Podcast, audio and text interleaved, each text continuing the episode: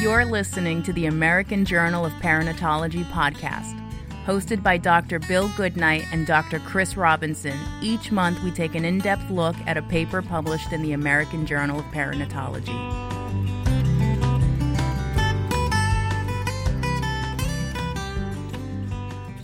Today it is my pleasure to welcome Dr. Joanne Stone. Dr. Stone is the current postgraduate course chair for the Society for Maternal Fetal Medicine annual meeting, the Pregnancy Meeting. She is joining us today on behalf of the other members of the program committee for the 2016 meeting. The program committee consists of Dr. Sean Blackwell, the program chair, Dr. Bob Silver, the poster chair, Dr. Joanne Stone, the postgraduate course chair, and Dr. Lorraine Dugoff, the scientific forums chair. This year's meeting will be held in Atlanta, Georgia and runs from February 1st through the 6th, 2016. As in prior years, the pregnancy meeting is the annual scientific meeting for the Society for Maternal Fetal Medicine and brings together an international gathering of experts in high-risk pregnancy care. During this meeting, innovative research and insightful expert advice are shared among those who provide care for women in their pregnancies. One of the highlights of the meeting are the oral and posterior research sessions where current research in high-risk pregnancy is presented. Prior to this section of the meeting, attendees have the opportunity to participate in several educational programs including postgraduate courses, workshops, and symposia from topics ranging from hypertension in pregnancy to genetics to business management. These programs are all led by experts in these fields and are well known to most people in maternal fetal medicine and in high-risk obstetrics. It is my pleasure today to welcome Dr. Joanne Stone um, to review some of the highlights of the Society for Maternal Fetal Medicine 36th Annual The Pregnancy Meeting. Dr. Stone, thank you very much again for joining us this year as we preview the Society for Maternal Fetal Medicine annual meeting, the Pregnancy Meeting. Thank you so much for inviting me to speak. I know that you and the other members of the program committee have spent the last year or two working very hard for this meeting, and I think today we'd like to highlight some of the courses outside of the scientific sessions. That's perfect. There are so many fantastic courses, different events that people can go to. I have to say this meeting is absolutely packed with great speakers, great talks, and a whole variety of items that are of great interest to so many different people. As most of the attendees know, the first three days of the meeting on Monday through Wednesday are full of the SMFM postgraduate courses. These cover a wide range of topics. What are some of the courses that have been very well reviewed in the past and real popular in the past that are returning this year? So one of the ones that are always really well attended are the medical complications. So that's going to take place on Wednesday. That's a day that I think so many people arrive, so we wanted to put that popular course on a day that a lot of people are around. So that's going to be fantastic. I think the genetics course is always also so well received, and Ron Wapner is one of the course directors for that course. So much is new with genetics. I think everybody is constantly spinning and will be very excited to get his take on things. Interestingly, this year, Fetal Echo is going to be a combined course that's sponsored by both ISUOG as well as SMFM, and that's going to be a fantastic course. It will also be live streamed, so if you aren't attending the meeting, you could actually see it on a live stream, so that's very new this year. So that will be terrific as well. Patient safety is always another topic that interests everyone, so that's a new course that's being offered additionally there's a big push or a real popular kind of learning opportunity now and a big focus both in teaching rare cases and rare procedures as well as uh, improving quality and safety are simulation courses. What types of simulation-based courses are available this year? So we have one simulation on ultrasound procedures, which I think is so important. You know, with the advent of non-invasive prenatal screening tests, there's been a bit of a decline in people learning to do CVS, for example. So the ultrasound guided procedures will be terrific. And then the other, the critical care simulation, which is always extremely well attended as well. So it looks like we are working to put the M back in MFM as well as the O back in obstetrics. Uh, what, what, what are those? So putting the O in MFM, I don't really know where O fits in there, but but the whole idea is talking about basic clinical obstetrics. I mean, I think for the majority of people that attend, they're practicing clinicians, and so focusing on things like forceps deliveries and what happens on the labor floor and fetal heart rate tracings, I think is incredibly important in course on maternal fetal medicine. So um, we're very excited about that course. Putting the M back in MFM, I think is quite interesting because over the last few years, there's this focus on sort of maternal health and reducing maternal morbidity. And this year, there'll be presentations by three different committees that focus on education as well as clinical outcomes and research. So that should be quite exciting as well. I also want to just highlight another course that's completely new this year. That's going to be sort of a later afternoon session on Wednesday, and it's being given by Nala Kalik. And it's really about medical education. You know, there's a lot of people that are involved with teaching all the time, medical students, residents, and, and just people that give lectures. And this is sort of exploring new applications for medical education in maternal fetal medicine and really talking about different training and different styles of teaching and how to better communicate. So I think that's going to be quite interesting interesting. One more course I wanted to mention, which I think is going to be quite amazing, is spearheaded by the two editors-in-chief of American Journal of Obstetrics and Gynecology, uh, Roberto Romero and Ingrid Nygaard, and they're doing a full-day course on how to write a paper. And the speaker list is phenomenal. It's really experts who conduct research, 12 different speakers, you know, very well respected and well known, and it's really a course on how to write a paper. So I think this is something certainly that fellows will will get something out of more junior attendings and really anybody that's involved with doing research and writing.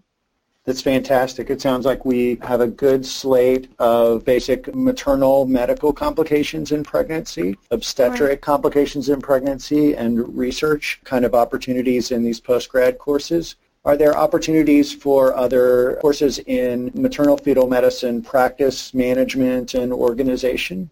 I guess a few different things. One is in, just in terms of clinical practice, there's an ultrasound course that deals with something that everybody deals with on a daily basis, which is fetal anomalies. So it goes into the embryologic basic of fetal anomalies as well as management and differential diagnoses. So it looks like there are two courses that deal a little bit with how doctors present themselves to either their patients or community or to the media. These both look like they're fairly new courses. Can you comment on those courses?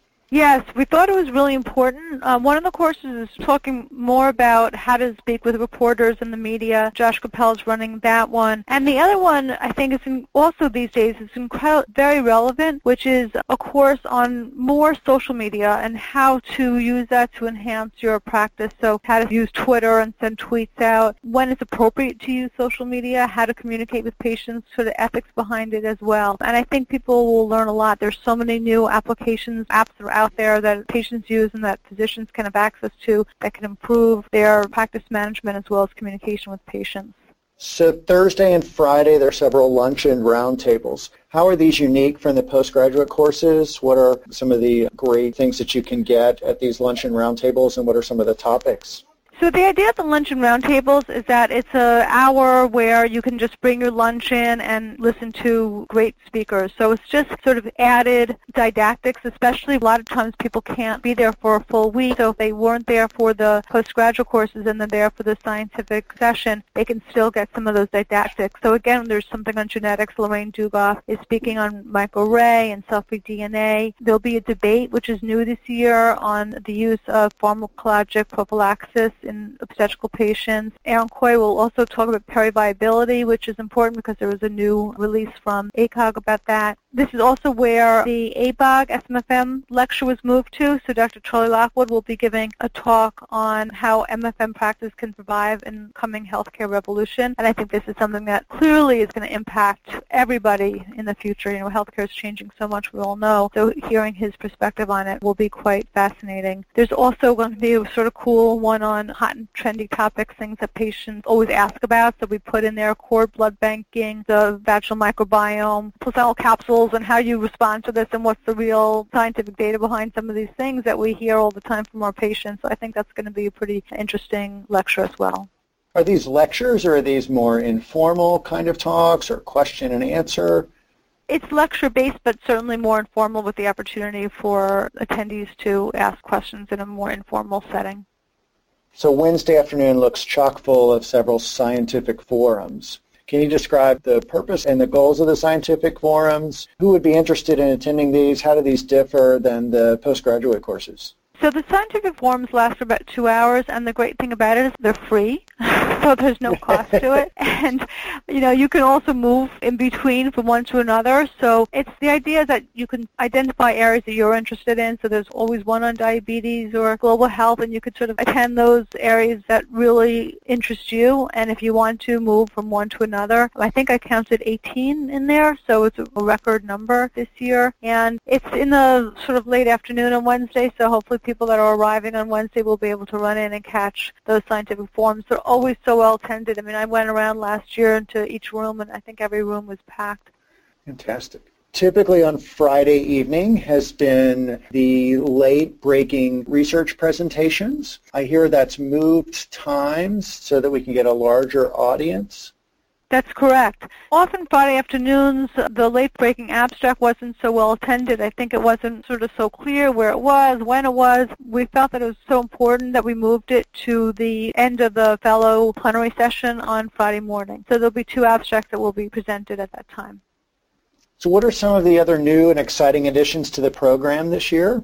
One thing I think that's terrific is that we increased the number of oral talks from 86 to now 115. I think people really love listening to the oral talks and the oral presentations. It's great to go around and see the posters that you're interested in, but I think it's also really great to sit down and hear the presenter give a talk in a more formal way. We're thrilled that we were able to accomplish that. We also added a specific whole session on randomized controlled trials, so I think that's going to be great. We also organize one of the sessions more into basic science. So if you're a real basic science researcher, you can go to that one whole session. And if you're not so interested in basic science, you can sort of skip over those and go to the others. So organizing that in that way will be terrific. There's also a new session on fetal diagnosis and therapy, so that will be very well attended. Some of the other things that are sort of new, both on Tuesday and Wednesday night, there's dinner symposium, which are sponsored dinners, but with fabulous lectures and speakers. So one is Baha Sibai, talking about early onset preeclampsia, and the other is Michael Paidas, talking about thrombosis and hemostasis. So, I mean, that's really something quite different a specific group I think that really gains a lot from the pregnancy meeting are our maternal fetal medicine fellows. What are some of the highlights specifically for the MFM fellows at this year's meeting?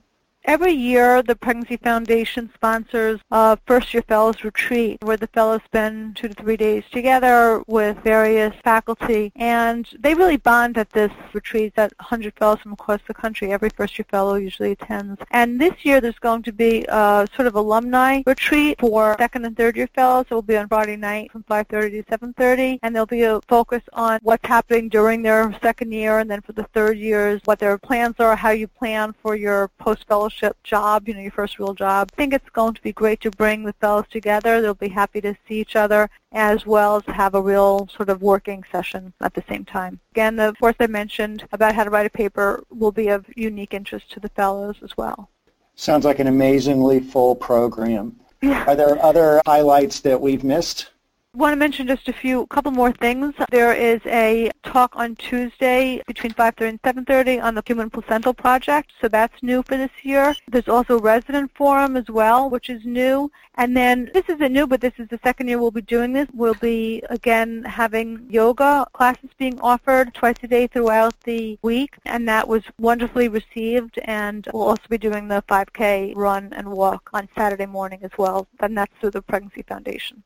Well, Dr. Stone, it sounds like you and the rest of your program committee have done another fantastic job. I know we're all looking forward to this year's pregnancy meeting. Thank you very much again for joining us today.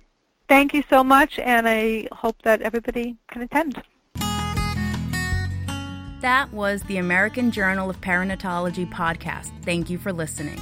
To find out more and to read this month's highlighted paper, go to www.thieme.com forward slash AJP or check out our Facebook page at facebook.com AMJ Perinatology.